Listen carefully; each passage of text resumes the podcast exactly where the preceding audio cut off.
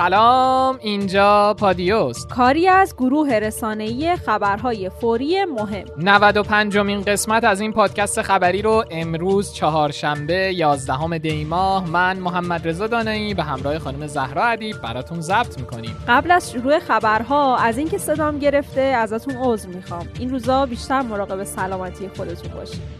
سران آمریکا می‌گفتند در آبان ماه کار ایران دیگه تمومه. رهبر انقلاب صبح امروز در دیدار پرستاران گفتند یکی از مسئولین بلندپایه کشور به تازگی به من می‌گفت یه سیاستمدار خارجی به او گفته روز شنبه یعنی ابتدای های آبان در واشنگتن بوده و سران صفیه آمریکا خوشحال بودن و می‌گفتن کار ایران تمومه. او در جواب میگه ایران قویه و در مقابل چنین قضایایی میسته اما اونها گفته بودن نه این قضیه فرق داره. این مسئول بلندپایه می‌گفت بعد از چند روز که قضایا تموم شده بود آمریکایی‌ها خیلی ناراحت بودند که این قضیه به جایی نرسیده. رهبر انقلاب همچنین ادامه دادن ملاحظه کنید که آمریکایی‌ها در عراق و سوریه چه می‌کنن؟ انتقام داعش رو از هشت شعبی می‌گیرن چون هشت شعبی داعشی ها رو که اینها ساخته و پرداخته بودن زمینگیر کرده. حالا دارن انتقام می‌گیرن. بنده و دولت و ملت ایران به شدت این خباست آمریکا رو محکوم حسن روحانی رئیس جمهور که امروز به اردبیل سفر کرده در آین بهره برداری از طرحهای صنعت آب این استان گفت میگن ما آماده مذاکره هستیم. اهلا و سهلا. ما هم آماده مذاکره هستیم. اما شما ملت و حکومت برتر نسبت به مردم ایران نیستید. به ملت شما احترام می‌ذاریم اما نسبت به حکومت شما شدیدا معترضیم. تکذیب بازداشت دو طبعه فرانسوی در اختشاشات اخیر. منتظری دادستان کل کشور در پاسخ به این سوال که آیا در اختشاشات اخیر بازداشت دو فرد فرانسوی و به طور کلی بازداشت طبعی خارجی داشتیم یا نه اظهار کرده خیر. بازداشتی نداشتیم.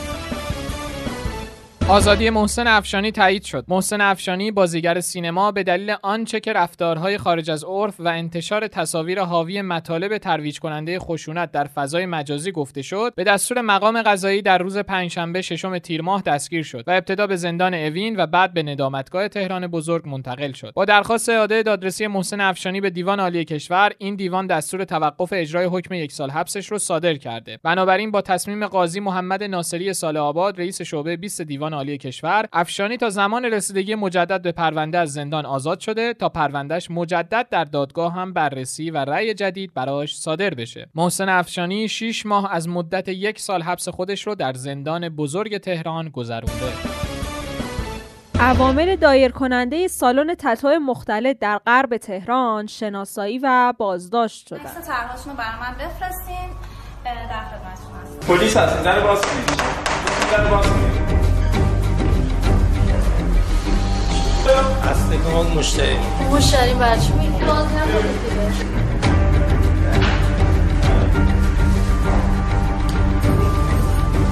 دو ماه اینجا کار آموزم تازگی فهمیدم که اینجا مختلط بوده. خودم هم راضی نبودم. کارآموزیم تازه تمام شده. بعد بایستادم مثل کار هم آموزش هنری میدیم هم کار تتو انجام پدر مادر من می‌دونستن که تو سالم که هستم مختلط هم هیچ وقت نیومده بودم اینجا می‌خواستم بیارمش بیرون. حالا فعلا که چیز نشد. دیگه تازه فهمیدم مختلطه. بهم گفتن چون استعداد داری می‌تونی خیلی زود روی بدن شروع کنی. چون ما رو پوست مصنوعی کار می‌کنیم CFD برای امنیت ملی خیلی خطرناکه. آمولی لاریجانی رئیس مجمع تشخیص مسئلات نظام گفته پالرمو و CFD به شدت برای امنیت ملی خطرناک هستند به ویژه CFD که بسیار خطرناکتره. ما هرچی جلوتر رفتیم شکمون به آمریکایی ها از نابش و کسانی که اعضای FATF هستند بیشتر شده. این کنوانسیون بدتر از برجامه. از دیشب هم بمباران شدید اعضای مجمع تشخیص مسلحت نظام از پایگاه پیامکی مخالفان FATF آغاز شده و همچنان ادامه داره. برای اینکه هرچی می‌خواید در مورد FATF بدونید باید به پادکست پادیو پلاس قسمت FATF چیست مراجعه کنید. سقف معافیت مالیاتی کارمندان در سال آینده 3 میلیون تومان تعیین شد. احمد امیرآبادی فراهانی عضو کمیسیون تلفیق بودجه سال 99 گفته بر اساس مصوبه این کمیسیون سقف معافیت مالیاتی برای کارمندان و کارگران در سال آینده 3 میلیون تومان تصویب شده. همچنین در این جلسه مصوب شد 15 هزار میلیارد تومان از سود شرکت ها، بیمه ها و بانک ها برداشت و به بخش بهداشت و درمان و حقوق فرهنگیان در سال 99 اختصاص پیدا کنه. بشنویم از ویدیوی عجیب جشنواره فیلم فجر از محمد علی کشاورز که با صدای لرزان به معرفی آثار می‌پردازه. برخی کاربران فضای مجازی این اقدام رو پنهان شدن مدیران جشنواره پشت سر محبوبیت استاد محمد علی کشاورز تلقی کردن اسامی فیلم های راه یافته به بخش نگاه نوع سی و هشتمین جشنواره فیلم فجر.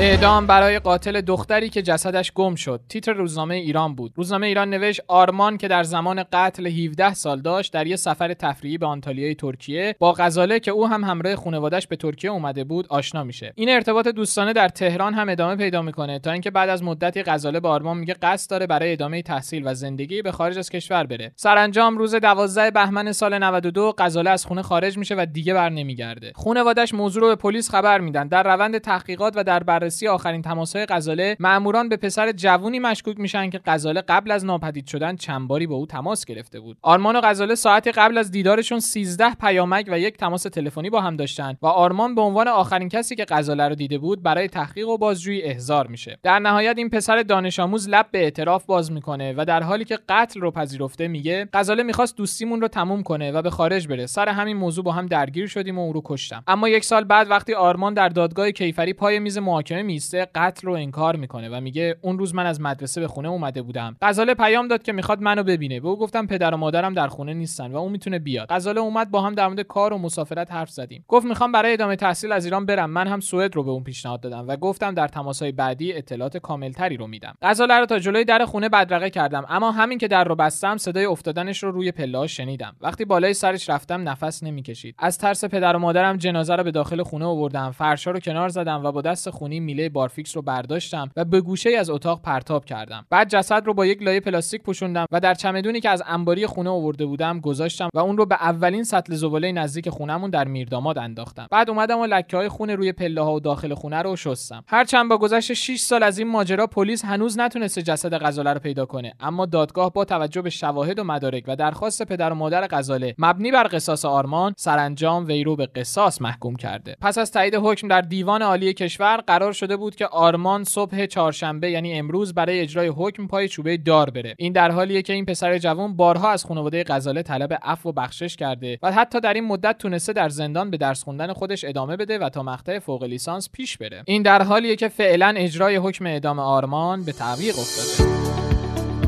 میریم سر وقت اخبار کوتاه پادیو. شهلا ریاهی بازیگر پیشکسوت سینما و تلویزیون کشورمون دار فانی رو ودا گفت. مرحوم شهلا در 17 سالگی بنا به خواست و راهنمایی همسرش اسماعیل ریاهی که خودش از شیفتگان تئاتر بود به صحنه تئاتر تهران راه پیدا کرده بود.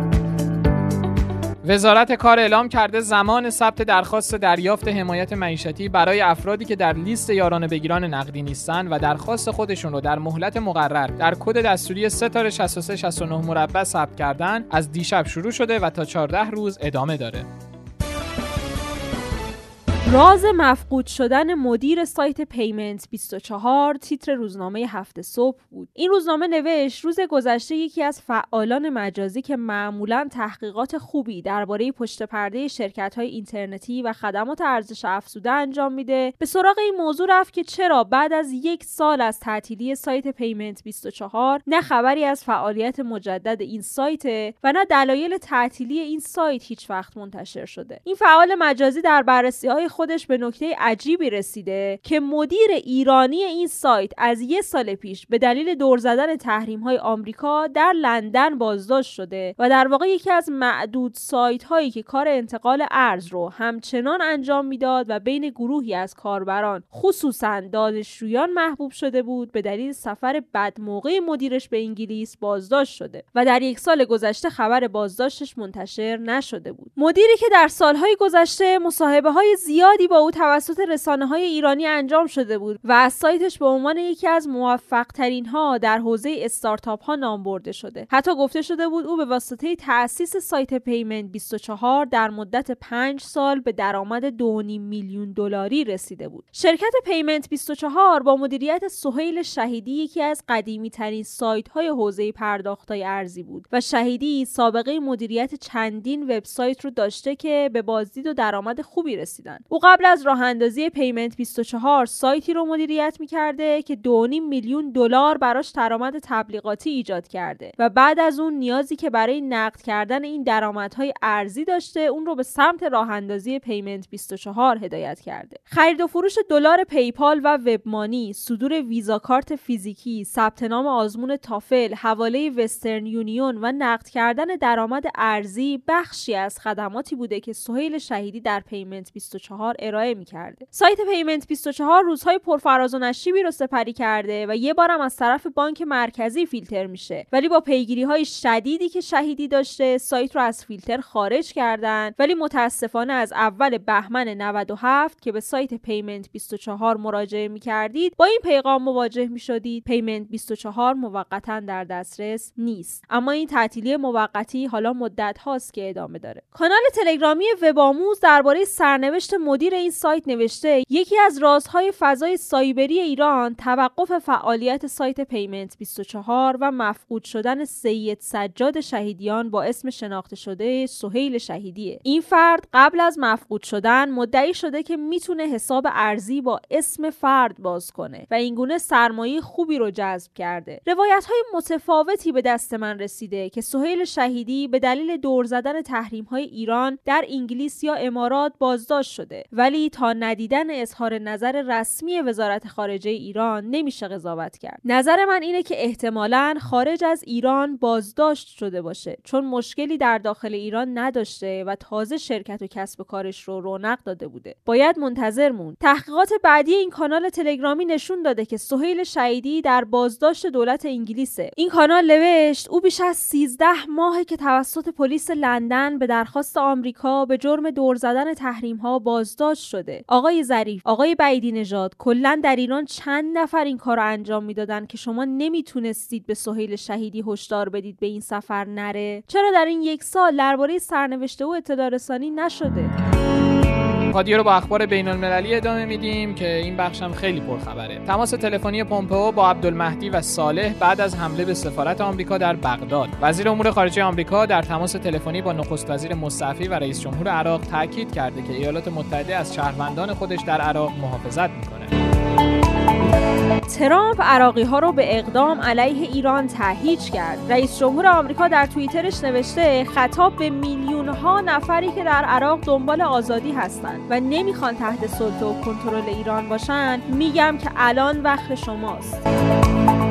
سنا ترامپ رو برای توضیح درباره حوادث عراق به کنگره فرا خوند. در جریان حمله معترضان به سفارت آمریکا در بغداد، باب منندز مقام ارشد کمیته روابط خارجی سنا روز سهشنبه گفت ترامپ باید به دلیل ناکارآمدی در حفظ امنیت سفارت آمریکا در بغداد پاسخگو باشه. اتهام زنی دوباره ترامپ به ایران. رئیس جمهور آمریکا بعد از تهییج عراقی ها علیه ایران در توییترش نوشت سفارت آمریکا در عراق ایمنه و چند ساعتی که در این وضعیت قرار داره. ایران بابت جانهای از دست رفته و خسارتهای وارد اومده به هر کدوم از تأسیسات ما باید پاسخگو باشه. اونها بهای سنگینی می‌پردازن این هشدار نیست تهدیده. البته ترامپ دوباره از تهدیدش عقب نشینی کرده و نوشته دنبال جنگ با ایران نیستم. ایران باید بیش از هر کس دیگه خواهان صلح باشه و من صلح رو دوست دارم. رهبر انقلاب هم به تهمت و تهدید توییتری ترامپ در توییتر پاسخ محکمی داد و نوشت شما غلط می‌کنید. اگر ایران بخواد با کشوری مبارزه کنه سریح این کار رو می‌کنه. پومپئو ایران رو مسئول تهدیدات علیه سفارت آمریکا در عراق دونست. وزیر امور خارجه آمریکا گفته ما پاسخ دفاعی به حمله گروه نیابتی ایران دادیم که منجر به کشته شدن یک شهروند آمریکایی و زخمی شدن دیگر سربازان آمریکایی و عراقی شده بود. حالا گروه های تحت حمایت ایران سفارت ما رو در بغداد تهدید می‌کنند. اعضای کنگره آمریکا خواستار هدف قرار دادن مواضعی در ایران شدند. این نمایندگان این حمله را پاسخی به حمله شبه نظامیان تحت حمایت ایران به سفارت آمریکا در بغداد دونستند. روزنامه آمریکایی واشنگتن پست اعتراض مردم عراق مقابل سفارت واشنگتن در بغداد رو نشونه ای از شکست سیاست های آمریکا توصیف کرده و نوشته واشنگتن از پاسخ دادن به اون عاجزه. رئیس جمهور عراق از معترضان عراقی خواست سفارت آمریکا رو ترک کنند. برهم صالح گفت تلاش برای حمله به سفارت آمریکا در بغداد نقض توافقهای بین المللیه که دولت عراق ملزم به رعایت اونها شده و معترضان از سفارت آمریکا در بغداد و اطراف اون خارج شده و به تشدید اوضاع نپردازند. جریان صدر هم درباره اعتراضات مقابل سفارت آمریکا در بغداد اظهار نظر کرده. نماینده جریان صدر عراق ادعا کرد شواهدی وجود داره که نشون میده هدف از اعتراضات در مقابل سفارت آمریکا در بغداد پایان دادن به تظاهرات اصلاح طلبانه مردمیه. قانون شکنی های آمریکا امنیت بین المللی رو به خطر انداخته. ظریف گفت در آخرین سفر من در این دهه بین ایران، روسیه و چین این اتفاق نظر وجود داره که در نتیجه اقدامات ایالات متحده چند جانبه گرایی با خطر جدی مواجهه و قانون شکنی های آمریکا برجام و امنیت بین المللی رو به خطر انداخته. همچنین تنها راهی که سه کشور اروپایی و اتحادیه اروپا می‌تونن برجام رو حفظ کنن اینه که موضع های ظاهری رو متوقف و اجرای تعهدات خودشون رو آغاز کنن. منصور هادی به اعدام محکوم شد. دادگاه کیفری صنعا برای منصور هادی رئیس دولت مستعفی یمن و معین عبدالملک سعید نخست وزیر فراری و خالد حسین الیمانی وزیر خارجه دولت مستعفی یمن به جرم خیانت بزرگ حکم اعدام صادر کرد. چند خبر ورزشی هم براتون داریم. بشنویم از نقش احمدی نژاد در برکناری علی دایی از سرمربیگری تیم ملی. آقای کفاشان رئیس جمهور وقت گفتن که آقای دایی رو برکنار کنین. نه ما که آقای رئیس جمهور وقت درس نداشتیم. ما با آقای در واقع لیست اون موقع سازمان تبریرنی بود که در واقع جلسات زیاد میذاشتیم. اون ما هیئت ریاست تصمیم گرفتیم ولی خب اونها هم نظرشون مثبت نظرشون مثبت بود که یعنی در واقع تو تغییر. خود وزارت خونه خیلی مثبت بود که آقای مثبت بود بله حالا خیلی کمشون مقدار مثبت بودیم. برای خرج زندگی کولبری می کند. مهدی خسروی عضو سبک وزن تیم ملی امید بکس ایران سال هاست به دلیل مشکلات مالی مجبور به کولبریه. خسروی گفته از سن 15 سالگی مشغول به کار سخت کولبری برای خرج زندگی و تحصیلم شدم. کولبری که جون جوانای این سرزمین رو می‌گیره و مجبورشون می‌کنه تا از اهدافشون دست بکشن. من تا به حال از هیچ جا حمایت نشدم. کولبری شغلی نیست که بشه به اون دل بست. از فقر اجبار نداری مجبورم. خسروی ادامه داده ورزش قهرمانی و ورزشکار قهرمان بدون حمایت مالی به جایی نمی‌رسه. بوکس ورزشیه که به حمایت شدیدی نیاز داره. بنده با این شرایط راه دشواری پیش رو دارم. ما شبها میریم کول میاریم. وقتی کولبری می‌کنیم فشار عجیبی به بدن ما میاد. ساعت دو شب میریم و راه طولانیه و تا این شرایط رو نبینید نمی‌دونید وضعیت ما چجوریه. سه ساعت راه میریم و باید لباس گرم بپوشیم و خطر پرت شدن از کوه داریم این بود 95 مین قسمت پادکست خبری پادیو به سردبیری خانم زهرا ادیب. جا داره مجددا تاکید کنیم که از این به بعد می‌تونین پادکست های ما رو در تمامی اپلیکیشن های پادکست مثل Castbox، پادکست آیفون، Google Podcast، Spotify و Anchor بشنوین. کافی رادیو پادیو رو search کنین. البته اگه برنامه دریافت پادکست ندارین می‌تونین در کانال تلگرام رادیو underline پادیو هم بخشای خبری ما رو گوش بدید. مثل همیشه ما میزبان صدا و نظر شما در پادیو هستیم. برای همین نظر نظرتون پیرامون اخبار روز رو در تلگرام و account پادیو underline بی ارسال کنید. خدا نگهدار. خدا حافظ